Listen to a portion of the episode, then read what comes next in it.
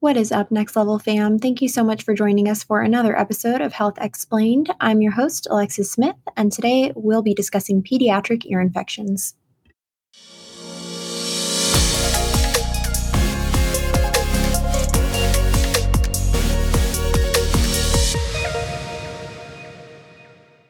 I have provider lead and nurse practitioner Lenee Gordon back with me today. This time, Lenee will be talking to us about another common pediatric issue that is ear infections. Thank you so much for being with me today, Lenee. Thanks for having me again. Absolutely. So, firstly, what exactly is an ear infection? Yeah, so sometimes you'll hear the the lingo otitis media, and that is what we call uh, the ear infection. And what that means is it's an infection behind the eardrum, not in the ear canal. So I just wanted to differentiate that. If it's in the ear canal, we call that otitis externa, externally, so not on the inside. Um, okay. And so these infections can be viral, but they can also be bacterial. Um, and so that's basically what an ear infection is it's fluid trapped behind the eardrum from some reason or another. Got it. Are there certain risk factors that make children more susceptible to ear infections? We do commonly see it more in boys uh, between 6 and 18 months. Um, if there's a family history of ear infections, that's a risk factor. Daycare attendance, lack of breastfeeding, uh, tobacco smoke exposure, pacifier use, um, and then like if there's an underlying immune system, we can see it. Sometimes it's just genetics. However, they were born, maybe their eustachian tube is positioned a different way, or it's just a little bit smaller. Uh, but those are the most common risk factors that we see. Okay, and why exactly do ear infections happen? Well, our middle ear, which is behind the eardrum, is connected to the nasal passages by the eustachian tube. And so typically, what we'll see is a recent upper respiratory infection or allergies. Um, both of them will make mucus, and that can fall into the eustachian tube and cause some irritation to that tube, and that swells. And so that mucus will get trapped in the inner ear and it can cause an infection. Um, I usually explain it that the longer the mucus stays in a nice warm environment, it can grow bacteria. So frequently we'll see this start as just allergies or viral, and then it can turn bacterial. Lovely. Um, what yeah. are some signs of ear infections, especially in our non vocal kiddos, like our, our um, little babies? Most frequently, I hear parents say that they're just really fussy, they're crying a lot, they're very irritable, they may or may not have a fever, um, really restless sleep, uh, difficulty feeding um, as they lay down, like many parents will rock or hold babies um, in the horizontal position and then give them a bottle or breast, whatever it is. But being in that position will allow the fluid to cause pressure on that inner eardrum. And then every suck that they take of their bottle will cause increased pain. So then they just stop eating and just start crying. Wow. Uh, sometimes you'll see vomiting. And then if they're old enough, they'll just complain of ear pain or ear tugging, where you see them just constantly messing with their earlobe. Got it. If you're trying to diagnose an ear infection at home and happen to have an ear scope on hand, what exactly would you be looking for?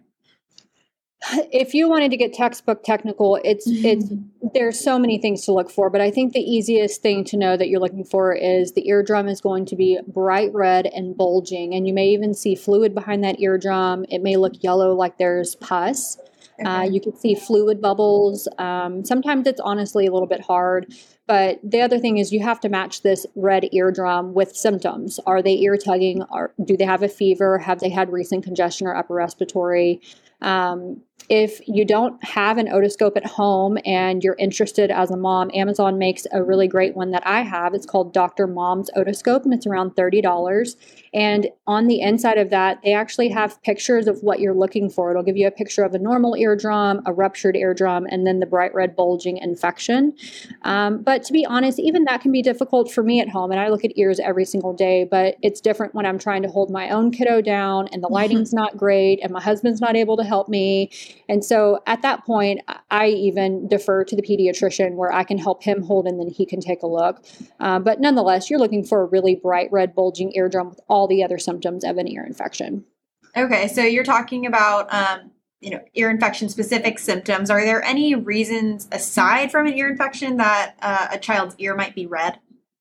Well, interestingly, crying causes it to be red. And so it can be very Oh. tricky because, of course, your kid's going to be crying if they're in pain or if they don't like being held down with something put in their ear.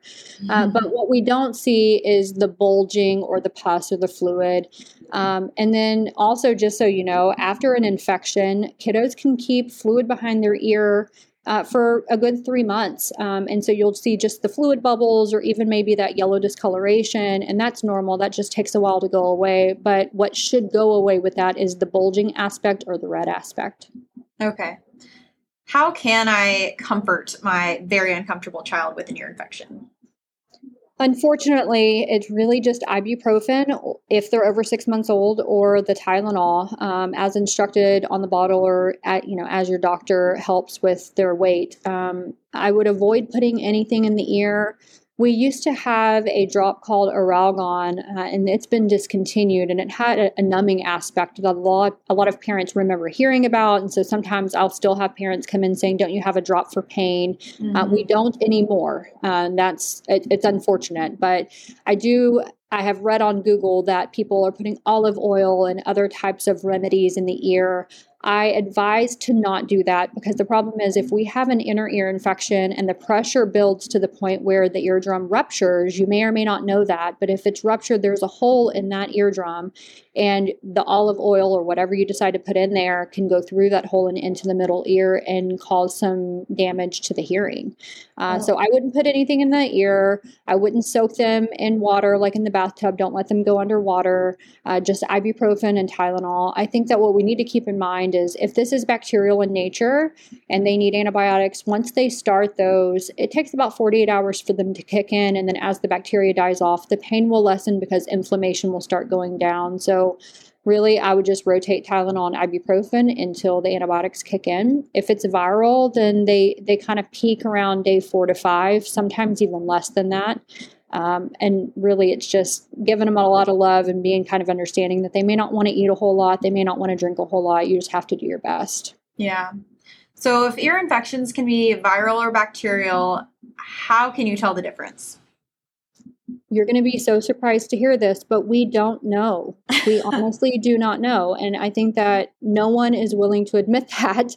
Um, you know, if, if you're an ENT and you can pull the fluid off from behind that eardrum and test it in a lab and culture it, sure, we, we could determine is this viral or is this bacterial. We, we basically go through algorithms based on age and symptoms. Um, but to be honest, whether I see a bright red bulging eardrum in a two year old or a six month old, um, I can't guarantee 100% whether that's viral or bacterial. So Okay. we are just doing our best guess based on all of the literature out there, all of the research that's out there, and we treat according to evidence based practice. Okay. So is there any point in which you would prescribe antibiotics for that kind of um, ear infection? Yeah, so there's some basic guidelines. Um, if you are under two years old and you see a bright red bulging eardrum, you're getting antibiotics simply because of age and risk. Um, there are certain bacteria that will inhabit the the inner ear in under two that could be harmful, and they, you know, worst case scenario, if untreated, could turn into like a meningitis. And so, if you're under two, we treat. Um, but things can get a little hairy when you are over two years old. And what I mean by that is you'll have some providers that will do a watch and wait, and some providers that will just go ahead and prescribe. When again, at that age, it's usually probably viral if it's within the first seven days. And so a lot of ear infections will clear on their own within seven days. So if you're over two and you're a mom or dad that doesn't prefer antibiotics up front, I think it's fair to ask the provider if it's absolutely necessary. Um, as long as the child doesn't look toxic, which is up to us to decide, um, and their ear pain has been, you know, give or take two days or less, their fever hasn't gone over 102. Um, you know, we we can safely watch and wait these kids and see what happens in the next 48 to 72 hours. Sometimes we also have something called SNAP, and that stands for Safety Net Antibiotic Prescription. And so basically, I give you a prescription for amoxicillin or whatever fits best for your kid. You hold on to it, you don't fill it yet, but if they're not improving in two to three days, then you can go ahead and start it. And that helps a lot of parents feel comfortable with the ability to watch and wait and not feel so disconnected from the option to treat if it got worse. Yeah. Um, but you know, if the kid comes in and they're really lousy and lethargic and not looking well. Um, their fever is very high. Both ears are infected, or they already have a low immune system or on chemo or have no access to follow up with a pediatrician, then we can treat with the antibiotic, and that's still within evidence based guidelines. So you've got some options if they're over the age of two.